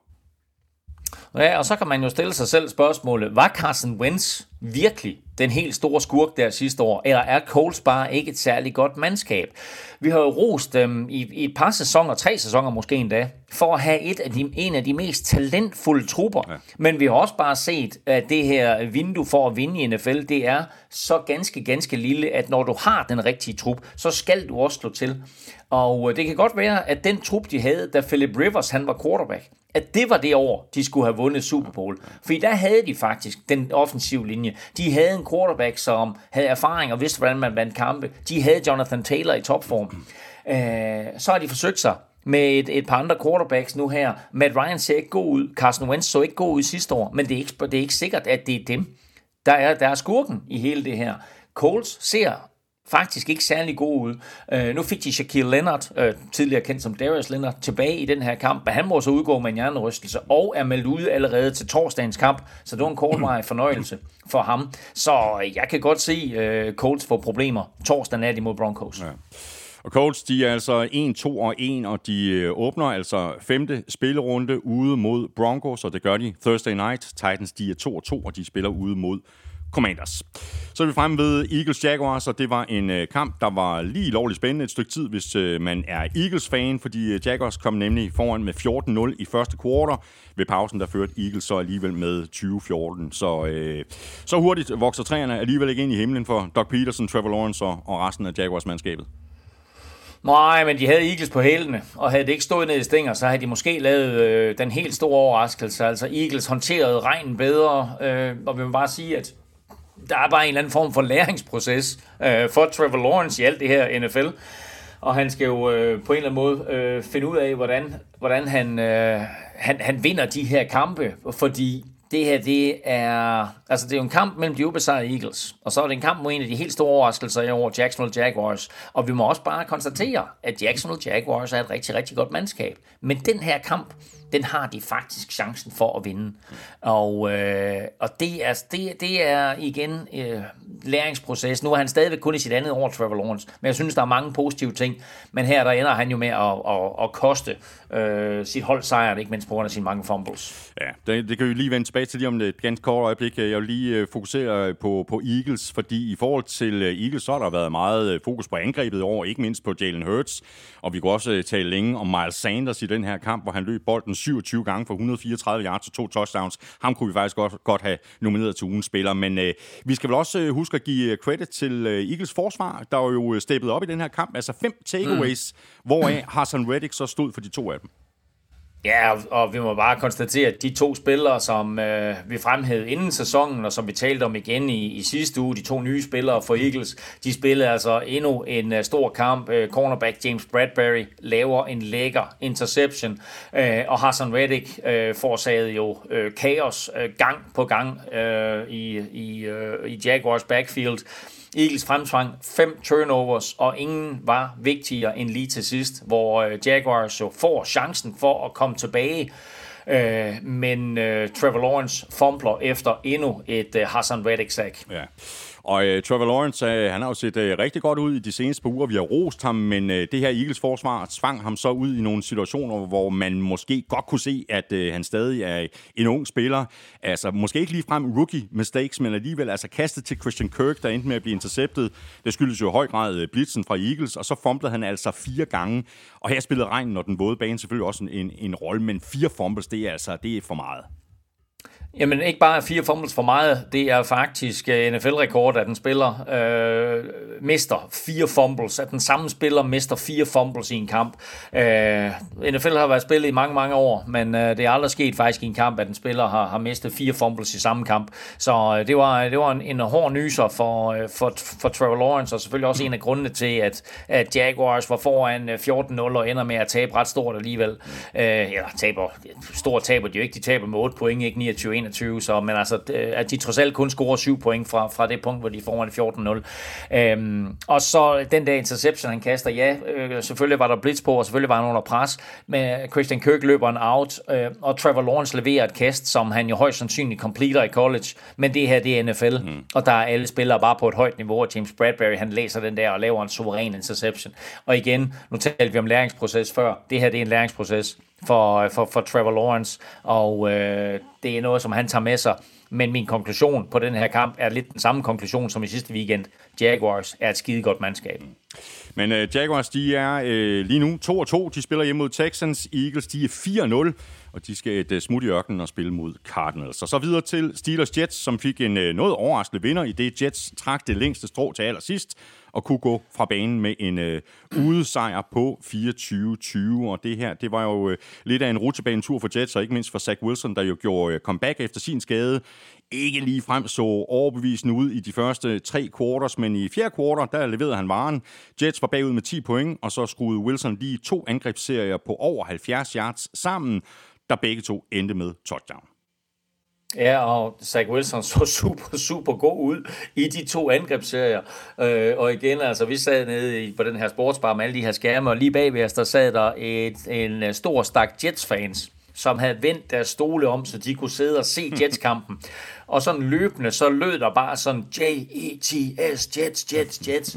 Og der var fuld skrald på. Det var, det var skide sjovt at være vidne til. Og så især til sidst, da Zach Wilson han for alvor begynder at flytte bolden øh, og, og score de her par touchdowns, og Jets kommer tilbage fra, at de er nede med 10 til, at de ender med at vinde 24-20. Øh, det, var, øh, det, var, det var sjovt at være med til, men det var også fedt at se øh, Zach Wilson komme ind og spille på den måde der, fordi når han spiller på den måde, så kan det her Jets-mandskab faktisk vinde kampe. Det er ikke et særligt godt Jets-mandskab, øh, det tror jeg, vi har konstateret i de første tre spiluger, men det er ligesom om, at kan han komme ind og spille på den måde, så hæver han niveauet for mm. hele holdet. Ja, og nu er Jets så 2-2. Øh, øh, vigtig, vigtig sejr, vigtig præstation. Øh, ikke bare for Zach Wilson, men i den grad også for head coach øh, Robert Sala, der jo også kan glæde sig over præstationen for Jets forsvar. Ja, helt sikkert. Altså igen, øh, der, er et par, der er et par head coaches rundt omkring, øh, hvis, hvis job hænger lidt i en tynd tråd, og jeg ved ikke, hvor tynd en tråd øh, Robert Salas hænger i, men, men det hjælper i hvert fald at vinde den her kamp, og det hjælper også at se, at hans forsvar spiller så godt, øh, som det gør, og får lavet et par turnovers, og øh, øh, holder Pittsburgh fra at score ret mange point i første halvleg, som jo så gør, at Steelers de vælger at sætte Kenny Pickett ind og skifte Mitchell Trubisky ud, øh, som vi jo lidt spekulerede i sidste uge i NFL-showet, øh, præcis ville ske, hvis ikke at, at Steelers de øh, havde succes øh, imod Jets. Det har de ikke, og derfor så kommer Pickett ind, og så fortsætter, kan man sige, det beatdown i anden halvleg, hvor de jo øh, tvinger tre turnovers ud af Kenny Pickett, ja. øh, og ender med at, at trække sig sejrsigt ud af den her kamp. Så en, en stor sejr for Robert Sala, en stor sejr for Zach Wilson, og en rigtig, rigtig stor sejr og kamp af Jets forsvar. Ja.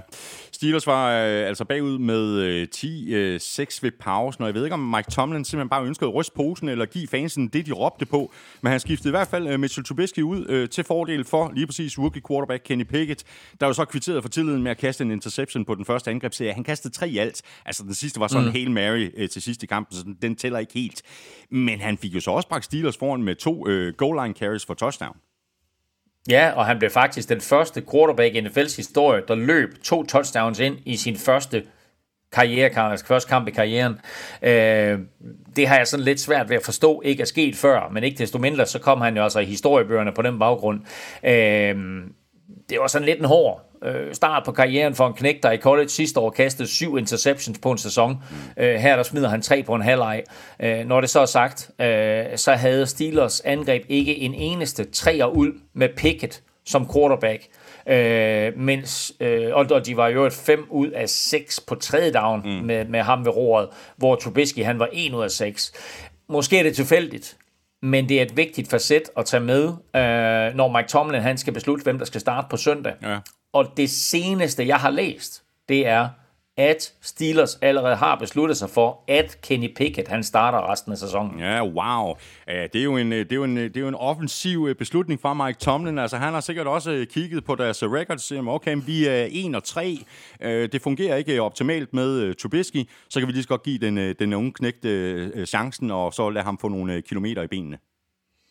Jamen, som vi talte om i sidste uge også, så har Tobeski jo ikke været decideret ringe. Han har bare ikke været effektiv nok. Øh, de scorer 6 point med, med Tobeski som quarterback, og 14 point, eller var det 3 point med, med, med Tobeski som quarterback, mm. og, og 14 med, øh, eller 17 med, med Pickett, ikke? Så, så hvorfor ikke give øh, knægten chancen fra start, øh, og se, hvad han kan, og det er altså angiveligt det, som Steelers de har tænkt sig at gøre resten af vejen nu. Og Steelers er altså 1 og 3. De spiller ude mod Bills. Jets de 2 og 2, og de spiller hjemme mod Dolphins. Så så har vi en øh, kamp, der sådan uh, noget overraskende endte i forlænget spilletid. Kampen mellem Packers og Patriots endte uafgjort 24-24. Og så var det altså favoritterne fra Green Bay, der endte med at hive sejren i land med et field goal i overtime og et slutresultat på 27-24. Den havde vi ikke regnet med skulle blive så tæt. Øh, Elming Patriots var uden Mac Jones og stillede sig op med Brian Hoyer. Øh, og så måtte han gå ud med en skade, og så kom fjerde rundevalget Bailey Zappi ind, og alligevel endte kampen med at være så tæt.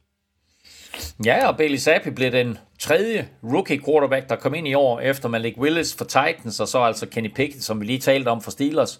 Men som den eneste, så har Zappi jo kastet et touchdown fordi øh, han kaster touchdown, som øh, jeg kan ikke huske, bragte Patriots foran, eller udlignede de med det. Men i hvert fald, så, øh, så var han med til at holde den her kamp tæt, fordi man tænker, okay, altså når Brian Højer han forlader kampen, og det er Packers, og det er Packers forsvar, du spiller mod, mm. så er der ikke en øh, stor sandsynlighed for, at han formår at tage den her kamp øh, til overtime. Men altså et gjorde han det, og to, så havde, øh, så havde øh, Patriots faktisk chancen for at vinde den øh, i overtime, hvor de får bolden på midterlinjen, mm. men ikke kan gøre gøre noget ved den. Det var faktisk ærgerligt, fordi får de, får de 15 yards et eller andet, øh, så kan de jo sætte deres kicker ind og, og, og måske vinde kampen over Packers i overtime, og så havde succeshistorien omkring Bailey Zappi, ja. fjerde rundevalg, været endnu større. Ja. Hvad er problemet med det her Packers-angreb? Øh, er det simpelthen så enkelt, at øh, Rodgers bare mangler øh, til Adams? Altså, Rodgers spillede sig op i anden halvleg, men det så godt nok ikke specielt overbevisende ud i, i første halvleg, hvor han completed, hvad var det, 4 af 11 for 44 yards, og så lige en pick 6. Wow, ramte han kun på 4 ud af 11 i første halvleg. For 44 yards. Ja, og en pick 6. Det er sindssygt. Ja, Ved du, hvem Jack Jones er? Ved du, hvem Jack Jones er? Jack Jones? Ja. Øh, det minder mig om et uh, tøjfirma. det er ikke engang løgn. Det har jeg slet ikke tænkt over. Det har jeg slet ikke tænkt over. Nå, okay. Øh, nå, men jeg er heller ikke sikker på, at Aaron Rodgers, han ved, hvem han er. Men uh, apropos, apropos rookie, fjerde runde picks, så er han et fjerde runde pick fra Patriots i år. Og uanset hvad der sker for ham resten af karrieren, så har han den her pick 6 på sit football CV. Det var kun den fjerde pick 6 for Aaron Rodgers i hele hans karriere, og den blot anden på Lambeau Field i 17 år og over 3500 kast. Uh, så uh, lidt usædvanligt, men uh, uh, hvis vi sådan kigger på det, kan, kan, man så sige, det jo tydeligt. Kan, kan man sige det sådan, Elming, at uh, Jack Jones havde bukserne på, på det spil? Use funny, use funny. han klædte i hvert fald, han, han klædte i hvert fald Rodgers af på det spil. Nå. Men øhm, jeg, jeg synes, det er tydeligt, at der mangler noget timing og forståelse med, mellem øh, Rodgers og hans nye receiver. Altså Romeo Dobbs griber et par fine bolde. Christian Watson scorer et touchdown, men det var på et løb. Øh, så når Rodgers han skal bruge sikre hænder, så øh, er det ofte de rutinerede kræfter, han går i efter i, i form af Robert Tonyan og Randall Cobb. Øh, til gengæld så kastede Rodgers jo også sit karriere-touchdown nummer 500 og det er en lille eksklusiv klub med kun Tom Brady, Drew Brees, Peyton Manning og Brett Favre. I forhold til Patriots er de simpelthen bare bedre, end vi regnede med. Altså, de spillede også rigtig solid fodbold i sidste uge mod Ravens, hvor de så også tabte, men alligevel, uh, og det her endnu en gang beviser på, at Bill Belichick stadigvæk er en af de bedste head coaches i ligaen. Patriots er altid bedre, end vi regner med. og ja, uh, Bill, uh, og ja, uh, Bill Belichick er exceptionelt øh, dygtig. Øh, han har altid sit hold forberedt fysisk og mentalt nærmest øh, bedre øh, end, end alle hold. Øh, og selv med sådan et mandskab, som han har i år, der jo på papiret ikke er særlig godt, øh, der får han bare det optimale ud af det, og tæt på at besejre øh, Ravens og Lamar Jackson i sidste uge, og, og Packers Aaron Rodgers i den her uge. Ikke? Øh, jeg tror så lidt faktisk, at tiden er ved at løbe fra ham, forstået på den måde, at flere tidligere spillere er ude og kritiserer sådan lidt hans, hans diktatoriske metoder og, og, og lidt den her kulttilstand, der har været i, i, i New England. Men altså, hey, når, når, når du vinder kampe, øh, og du gerne vil spille i NFL, øh, så øh, er kæft, trit og retning øh, nok øh, altså det, han tror på, og, og den måde, han har vundet seks Super Bowls på med, med, med Patriots. Så altså, vil du være en del af det, så øh, er det øh, Bills way or the highway. Ja. Packers, de er 3 og 1. De får besøg af Giants. Øh, Patriots, de er 1 og 3, og de spiller hjemme mod Lions. Og så fik øh, Raiders årets første sejr. Den kom på hjemmebane over Broncos der måtte tage øh, flyet retur til Denver med et øh, nederlag på 32-23 i bagagen. Og den her øh, sejr øh, skyldes øh, selvfølgelig flere ting. Øh, Raiders forsvar spillede for eksempel også en rigtig god kamp. Det er svært at komme udenom øh, Josh Jacobs, øh, som vi jo så også nomineret til ugen spiller. 28 løb for 144 yards og to touchdowns. Det var hans statistisk bedste kamp i karrieren med netop øh, ja, over 140 yards og, og, og to scoringer. Og jeg tror, mange har glemt, hvor god han er, når han er skadesfri. Uh, han har lige nu femte flest løbeyards af alle running backs foran spillere som Derrick Henry og Jonathan Taylor, Aaron Jones og Christian McCaffrey. Ved du øvrigt, hvem der har flest uh, løbeyards lige nu? Mm, nej. Saquon freaking Barkley. Wow. Ja, Jamen, det er godt at se ham i topform. Det, det er skønt at se uh, Saquon Barkley tilbage. Uh, uh, Raiders Altså helt ærligt, Raiders har jo i princippet kunne vinde alle deres kampe i sæsonen, men de har smidt et par sejre på jorden. Øh, det skete så ikke søndag. Et, fordi Josh Jacobs spillede en stor kamp, øh, og at, at Raiders blev ved med at give ham bolden, og at han sagde tak for tilliden ved bare at skaffe første downs. Øh, og to, fordi Raiders forsvar, anført af en anden stor spiller, Max Crosby, lukkede fuldstændig ned for Broncos i anden halvleg, hvor de kun tillod én scoring på seks angrebsserier. Ja. Men det virker jo sådan uh, til at være en, en forholdsvis uh, simpel opskrift for Raiders, at simpelthen at lade Josh Jacobs bulldoze sig igennem venner og fjender, havde jeg nær sagt. Fordi det gør jo også, at presset ikke længere hviler helt lige så meget på skuldrene af Derek Carr, så, så jo, han var jo ikke presset til at skulle lave store og eksplosive spil, og alligevel så fik der Vance Adams 101 yards på ni grebne bolde. Og det er vel mm. i virkeligheden et meget godt eksempel på, at, at det er rigtigt, når man taler om, at løbet åbner for kastet, men de skal vel stadig sørge for at blive mere effektive i red zone. Ja, og, og jeg, jeg synes også, at Derek Carr øh, stadigvæk skal blive mere effektiv. Altså, det er en bedre kamp af ham øh, over 60 minutter, end vi har set tidligere i sæsonen, men der er stadigvæk for mange mærkelige kast imellem, og så presser han bolden, synes jeg faktisk, mm. lidt for ofte til, der var en til Adams. Øh, det hører selvfølgelig med til historien, at Hunter Renfro har været skadet i de sidste par kampe, og at hans øh, sikre hænder og evne til at, at, at flytte kæderne har været øh, savnet. Til gengæld så har det så givet et, et, et lille gennembrud til øh, en anden tredjeårsspiller, nemlig Mac Hollins, øh, der har grebet 16 bolde de sidste tre kampe. Øhm, jeg savner til gengæld, at Raiders får mere gang øh, i Darren Waller, han er for stor og for atletisk til, at de ikke får mere ud af ham. Og så må vi jo bare håbe på, at, at med det her øgede arbejdspres, som der er på, på Josh Jacobs, at han ikke bliver skadet, fordi jeg synes, at en tendens, vi har set i NFL-sæsonen indtil videre, det er, at de spillere, som har store kampe, der går ikke ret lang tid, inden de bliver skadet. Så altså, man skal virkelig sørge for at fordele boldene rigtigt, og sørge for, at, du, at man ikke bare siger, okay, jeg har en arbejdshest her, mm. så giver jeg ham 25 carries i kampen. Ikke? Altså, nu får han 28 i den her kamp, og altså undskyld mig, NFL nu om dagen, det holder ikke at give en running back 28 carries, men det var den måde, som Raiders kunne vinde den her kamp på. Så har der været rigtig meget fokus på øh, Broncos angreb, og ikke mindst på Russell Wilson her i begyndelsen af sæsonen. De det har ikke set vanvittigt imponerende ud. Det så så bedre ud i den her kamp, især i første halvleg, hvor både øh, Jerry Judy og Cortland Sutton stemplede ind med, med flere store spil. Det var så ikke vintage Russell Wilson, selvom det var bedre. Det virker bare stadigvæk til at være sådan lidt work in progress for det her angreb, der jo nærmest gik fuldstændig i stå i anden halvleg. Ja, øh, der er flere ting her. Altså først og fremmest en katastrofe, at bullerbassen Javonte Williams udgår i kampen med en knæskade, der nu viser sig at være korsbåndet, og han er færdig for sæsonen. For det andet, øh, at Melvin Gordon, den anden running back, har fumble-problemer, øh, og at de fumbles, han laver, koster sejre. Han fumbler i spil u 1, hvor Broncos taber til Seahawks. Øh, han fumbler to gange i sidste uge mod 49ers, hvor de så dog øh, trækker sig sejrsrigt ud. Øh, og så øh, fumbler han mod Raiders her, som øh, Raiders så returnerer 68 yards til touchdown. I øvrigt, øh, i en sidehistorie, var det det første defensive touchdown af Raiders i næsten tre år og 43 kampe. Wow. Så øh, lidt crazy. Nå, øh, og så er der hele Russell Wilson-historien. Altså, det var en bedre øh, det var en bedre kamp. Han, han, han, han, spillede bedre i søndags, end vi har set ham hidtil for Broncos. Han havde Jerry Judy tilbage om med Cortland Sutton og KJ Hamlin, så har han trods alt en, en giftig trio løbende rundt derude. Ja. Og så synes jeg for første gang også, at vi så noget af det, som Broncos har givet ham en kvart milliard dollars for. Øh, han ramte, øh, han ramte på, på, på flere gode kast undervejs. Han kaster to touchdowns, han løber selv bolden fire gange for 29 yards og touchdown. Øh, en anden øh, dårlig nyhed for Broncos er øh, jo, at Randy Gregory, øh, defensive end Randy Gregory, øh, blev skadet og kan misse op til seks spil spiluger. Raiders, de er 1-3, De spiller ud mod Chiefs, og det gør de Monday night. Broncos, de er 2-2, og de spiller hjemme mod Colts Thursday night. Og så øh, mangler vi bare øh, braget mellem Buccaneers og Chiefs, der jo øh, begge tabte deres kampe i øh, uge 3, så det her, det var nærmest sådan en must-win kamp for begge hold, der jo har ambitioner om at nå rigtig langt. Øh, og det blev altså en, en højt scorende affære, der så endte med en øh, sejr på 41-31 til Chiefs på udebane.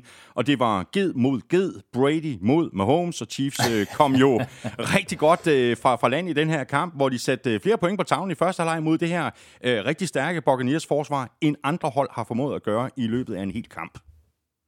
Ja, og de kom endda rigtig godt fra land, fordi Box startede med bolden, men efter 46 sekunder, der førte Chiefs 7-0. Øh, Box fumbler kampens første kickoff, og to plays senere, der kaster Mahomes touchdown til Travis Kelce. Uh, Mahomes lejede sig til 28 point i første halvleg, hvor han jo nærmest gjorde, hvad der passede ham. Uh, Chiefs scorede touchdown på deres tre første angrebsserier, så gik de efter den på fjerde down på næste angrebsserie og missede, inden de så scorede touchdown igen. Uh, det var 28 point i første halvleg mod et boksmandskab, der havde tilladt 25 point til sammen i tre kampe i år. Ja. Sidste gang øh, Chiefs og Buccaneers de spillede mod hinanden, det var jo i Super Bowl, og dengang der var der massivt pres på Mahomes. Han blev, øh, han blev også sækket øh, tre gange i den her kamp, men det virker alligevel til, at den nye offensive linje havde bedre fat den her gang. Ja, og sidste gang de mødtes var jo også på Raymond James Stadium, hvor Bucks jo blev det første hold i, hvad var det, 55 Super Bowls, ikke, der vandt finalen på hjemmebane.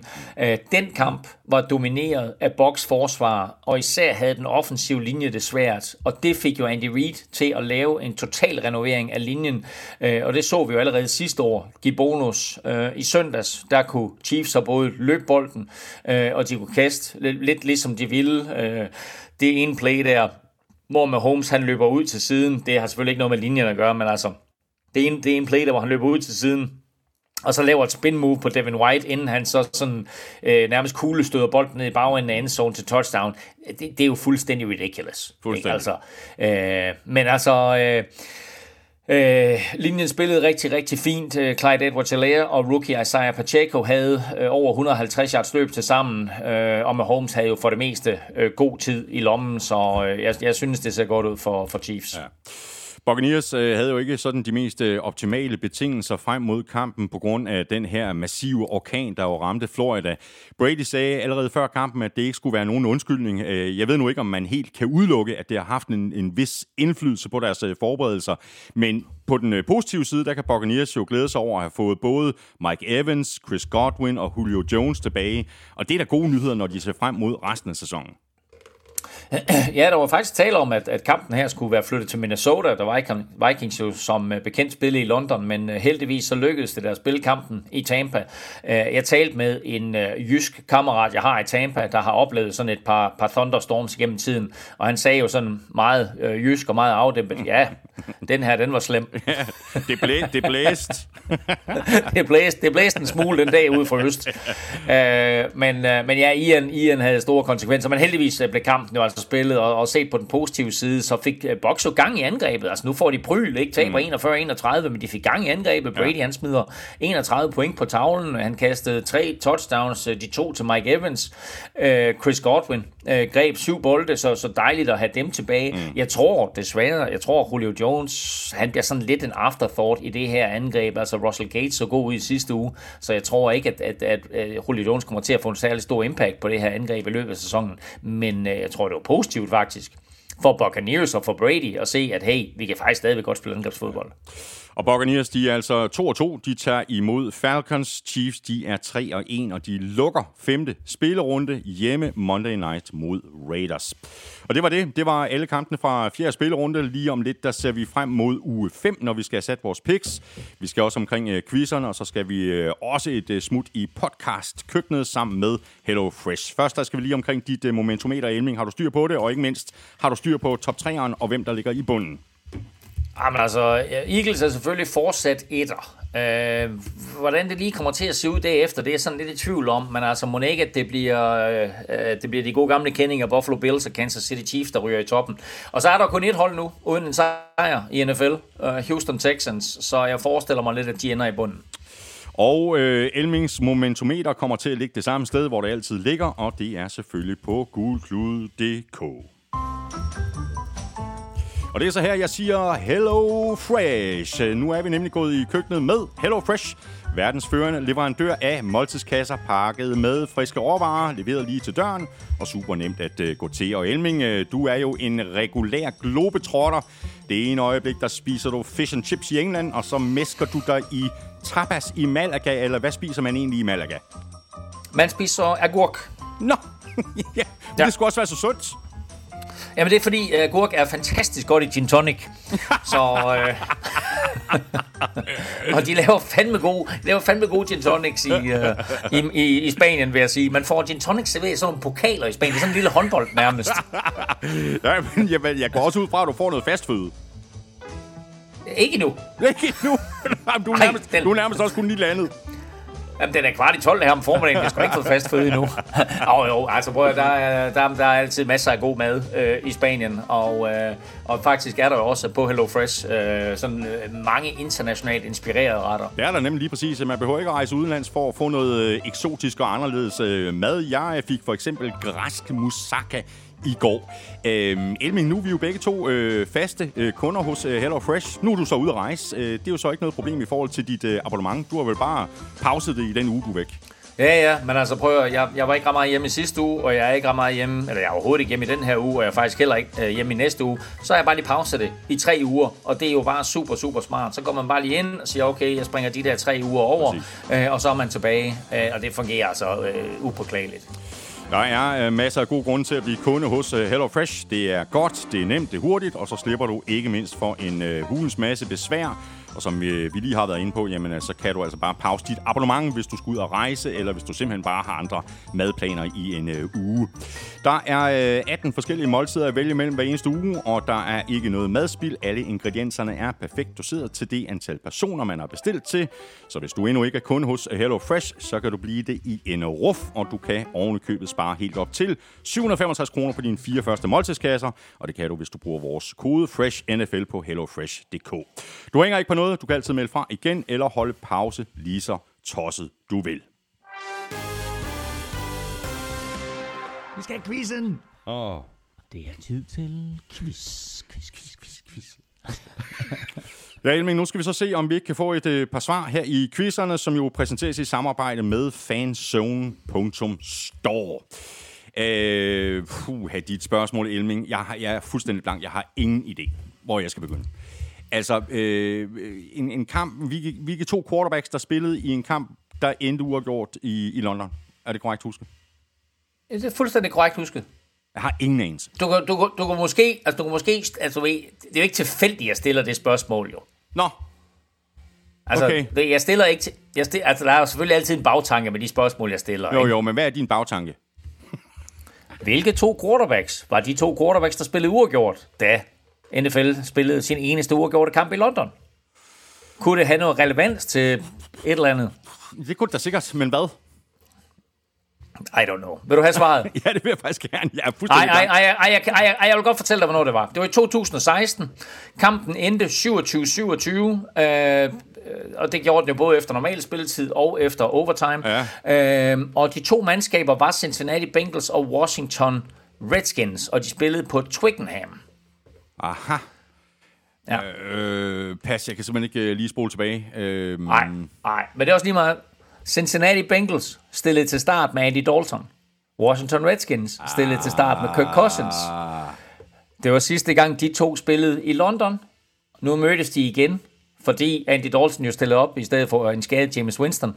Så da de to mødtes sidst, der spillede de uafgjort, og her var de faktisk meget, meget tæt på at spille uafgjort igen. Wow, det var faktisk en god quizzer. Det var en god quizzer. Det må jeg indrømme. Tak. Øhm, så var der mit spørgsmål til dig. Altså med Justin Jefferson, der nu er oppe på øh, 17 kampe med over 100 yards i sine tre første sæsoner. To spillere har gjort det endnu bedre. Altså haft øh, flere kampe med over 100 yards i løbet af deres øh, tre første år i ligaen. Hvilke to spillere? Og du nævnte øh, en spiller i begyndelsen af udsendelsen. Ja, altså Odell Beckham Jr., kan jeg huske, øh, var, var, jeg kan simpelthen ikke, jeg, jeg læste den der statistik med Justin Jefferson, øhm, og jeg kan huske, at, at Odell Beckham Jr. var en af de to spillere, som også har haft, Det er korrekt. Og det er øh, 19 kampe for Odell Beckham Jr., og det er faktisk også 19 kampe for den anden spiller. Okay, øhm, 100 yards, øh, Megatron, Nej, du skal, du skal tænke på en spiller, som, øh, som dit hjerte banker for. Han er ikke længere aktiv i ligaen. og gud, og kæft, det er Randy Moss, det selvfølgelig er det. Randy Moss. Det er det nemlig. Prøv at høre.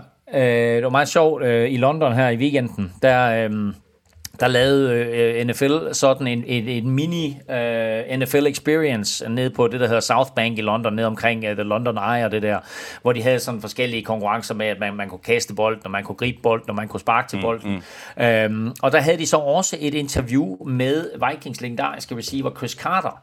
Øh, og det var faktisk et rigtig, rigtig fedt interview. Det var ikke bare sådan noget, man, "Nå, hvem tror du vinder kampen? Det blev faktisk lidt dybere. Og der var det meget fedt at høre ham fortælle om, hvordan at NFL og, og faktisk Minnesota Vikings havde været med til at tage ham lidt ud af en, øh, en skidt opvækst og, og, og sådan nogle tendenser, som, øh, som sådan en, en, øh, en ung dreng, der kan have med, med stoffer og alkohol og så videre. Og der fortalte han så også, at det havde så været hans opgave, da Randy Moss kom ind i ligaen, øh, at sige, hey, nu skal du høre her, øh, det kan godt være, at du er dygtig til at spille fodbold, mm, mm. men øh, der er andet ved siden af fodbold, og øh, der, er, der er en måde også at, at gebære sig på i et samfund.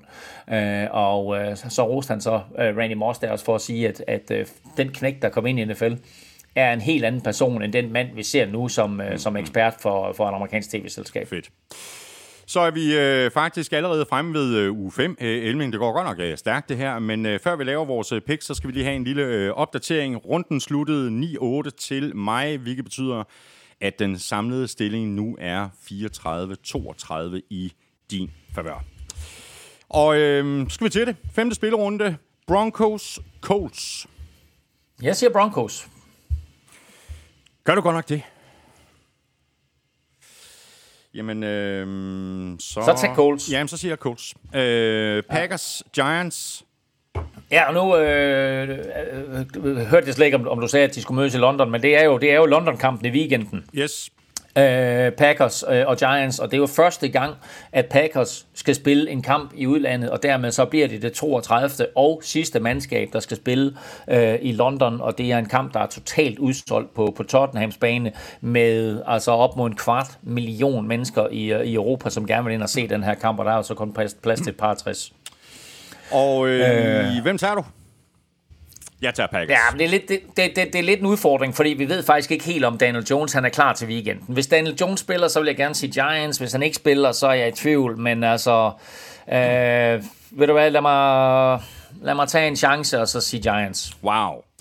Bills, Steelers, der skulle du også tage, Hvem tage en tog du? chance. Tog du Packers? Tog Jeg du Packers? Jeg tog Packers. Nå, nå, okay. Jamen, jeg siger uh, Bills, Steelers, helt, helt 100% Bills. Ja, det har jeg også. Browns, Chargers. Ja, jeg er lidt i tvivl. Ja, jeg også. Øhm, Jeg tror, Miles Garrett er tilbage, og... Øh, tja, ja, oh, jeg, jeg, jeg går sgu med hjemmehold. Jeg siger Browns. Så går jeg med udholdet. Jeg siger Chargers. Ja, det, ja, det er også klogt. ja, nu må vi vente og se. Ja. Jaguars, Texans. Jaguars. Det er Jaguar, ja, og så er det jo øh, meget sjovt, det, det, det er jo to startende quarterbacks fra sidste års draft. Trevor Lawrence, der blev draftet med pick nummer 1, og så Davis Mills, der blev draftet i, i runde 3, eller Miles Davis, der blev, der blev draftet i, i uh, runde 3 der, ikke? Øhm, og som egentlig spillede godt uh, sidste år. Jeg synes ikke, at han har spillet så godt i år. Uh, men øhm, men uh, jeg er nødt til at gå med Jaguars. Godt, så er vi enige. Uh, Vikings Bears.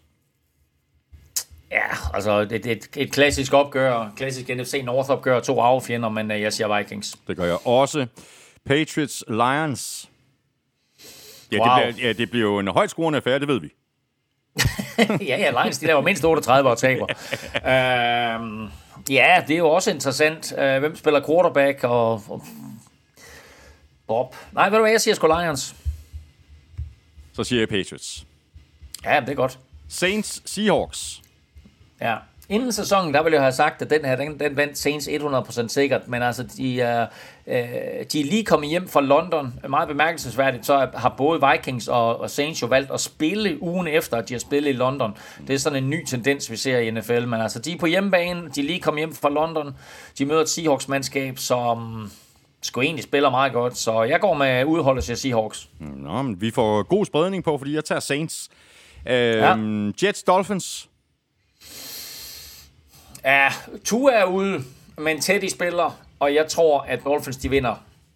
Jeg har også Dolphins. Buccaneers Falcons. Wow. Nu, nu har Buccaneers, øh, de har tabt øh, to kampe i træk. Nu, øh, nu kommer de tilbage. Jeg siger Bucks. Gør du det? Ja. Ja. Øhm, wow, jeg vil faktisk gerne sige Falcons. Så gør det. øh, Tag jeg går med dig. Ej, ej, jeg, jeg går med dig og siger Box. Oh. Okay. Commanders Titans. Ja, altså Washington spiller ikke særlig godt. Ej, jeg er godt nok skuffet de over savner- Washington. De, de savner stadigvæk uh, Chase Young, uh, men offensivt halter de også en del. Uh, Jahan Dodson er skadet og er formodentlig ude et par uger. Uh, Titans har spillet godt her de sidste par uger. Jeg siger Titans. Jeg har også Titans. Panthers 49ers. Jeg siger Niners. Jeg er så træt af, at jeg ikke tog 49ers i sidste uge. Jeg blev så forvirret over, at du sagde Rams, og du sagde det så hurtigt, øh, at jeg endte med at sige Rams. Jeg skulle bare have taget 49ers, så var det endte uafgjort, men jeg siger 49ers også her. Okay, godt. Øh, Cardinals Eagles. Ja, Spændende. Spændende kamp. Øh, jeg, kan ikke, jeg, jeg, jeg kan som sagt ikke øh, blive klog på det her øh, Cardinals øh, hold. Øh, men jeg, jeg, jeg tror, Eagles vinder igen. Jeg siger Eagles. Jeg tror også Eagles, de tager den. NFL's eneste ubesejret holdt i 4-0, og jeg tror, det går 5-0, så jeg siger også Eagles. Så har vi Rams Cowboys. Cooper Ja. Rush. Cooper Rush. Ja. Ja, Rams på hjemmebane på SoFi Stadium mm-hmm. mod Cowboys. Hvad siger du? Ah, jeg er godt nok i tvivl, men jeg, jeg går med hjemmehold. Jeg siger Rams. Ja, men det er godt, så tager jeg Cowboys. Ja, det kan jeg godt forstå, du Øhm, gør. Jeg vil sige, det- altså, nu, nu må vi se, om det bliver Dak Prescott, eller bliver Cooper Rush. Altså, alt peger på, at det skal være Dak Prescott, der spiller. Men, som jeg sagde tidligere i udsendelsen i dag, Rams har mødt to gode forsvar, og de har scoret henholdsvis 10 og 9 point imod de to gode forsvar. Nu møder de et Dallas Cowboys forsvar, ja. som måske, nu sagde jeg, nu kaldte jeg 49ers forsvar for det bedste tidligere. Jeg tror, den ære øh, tilfælder 49ers, Bills, Cowboys, måske Eagles. Øh, men det er et rigtig godt forsvar, det her Cowboys-mandskab, mm. så jeg siger sgu Cowboys. Sådan der. Så har vi uh, Ravens uh, Bengals. Også et rigtig uh, spændende matchup her. Wow, og det Ja. er jo vigt, vigtigt opgør, ikke? Altså, øh, det, den kan jo være med til ret tidligt her at, at afgøre AFC North. Øh, bag Ravens på hjemmebane, Bengals, der lige har vundet to i træk. Øh, Ravens, der smed en stor, stor mulighed for at slå Bills, ikke? Øh, men øh, jeg tror sgu Bengals, de får svært ved at håndtere Lamar Jackson, så jeg siger Ravens. Jeg har også Ravens. Så så mangler vi bare Chiefs Raiders, og der går jeg med hjemmehold. Jeg siger Chiefs. Ja, yeah, altså det vil selvfølgelig være katastrofalt for Raiders at starte sæsonen 1 og 4, inden de har en fri uge, men øh, jeg ser det ikke anderledes, end at, øh, at selvom de fik en fin sejr her i weekenden, så taber de mm. til, øh, til Chiefs, der har hjemmebane og spiller på, øh, på Arrowhead, så øh, en Chiefs sejr går jeg med på. Ja. Godt, jamen det var det. Tak for det, Elming. Øh, Fortsat øh, god fornøjelse i Malaga. Jamen, øh, mange tak. Næste gang vi snakkes ved, der er jeg næsten lige så eksotisk øh, sted hen, der er jeg nemlig i Kolding. Der er du nemlig i Kolding, og der er du også med på en, en, en fjernforbindelse, men det fungerer jo øh, aldeles øh, fremragende. Øh, tak for det, Emling. Øh, fornøjelse som, øh, som altid, øh, og også tak til dig, fordi du øh, hørte med. Øhm, tak fordi du var med os. Øh, hvis du synes om det, vi laver, så skulle tage og stikke os en anmeldelse og fem store stjerner. Et af de steder, der er muligt, for eksempel i uh, Apple Podcast eller i uh, Spotify.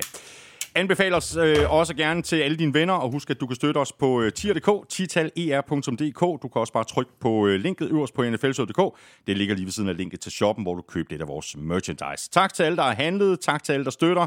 Vi kunne ikke gøre det uden jeres hjælp. Hvis du vil i øh, kontakt med os, så kan du fange os på Twitter, Facebook og Instagram, og du kan også række ud efter os på mailsnablag.nflshowet.dk. Følg Elming på Twitter på snablag NFLming. Mig kan du følge på snablag Thomas Kvartrup. Kæmpe stor tak til vores øh, gode venner og partnere fra Tafel og Odset fra Danske Licens Spil. Husk at støtte dem, de støtter, nemlig os. Og i forhold til Odset... Husk, at man skal være minimum 18 år og spille med omtanke. Har du brug for hjælp til spilafhængighed, så kontakt Spillemyndighedens hjælpelinje Stop Spillet eller udluk dig via Rufus. Regler og vilkår gælder. Og husk så også lige øh, tilbud fra Hello Fresh. Øh, hvis du ikke allerede er kunde, så kan du spare helt op til 765 kroner på dine fire første måltidskasser. Og det kan du på hellofresh.dk, hvis du bruger vores kode FRESHNFL.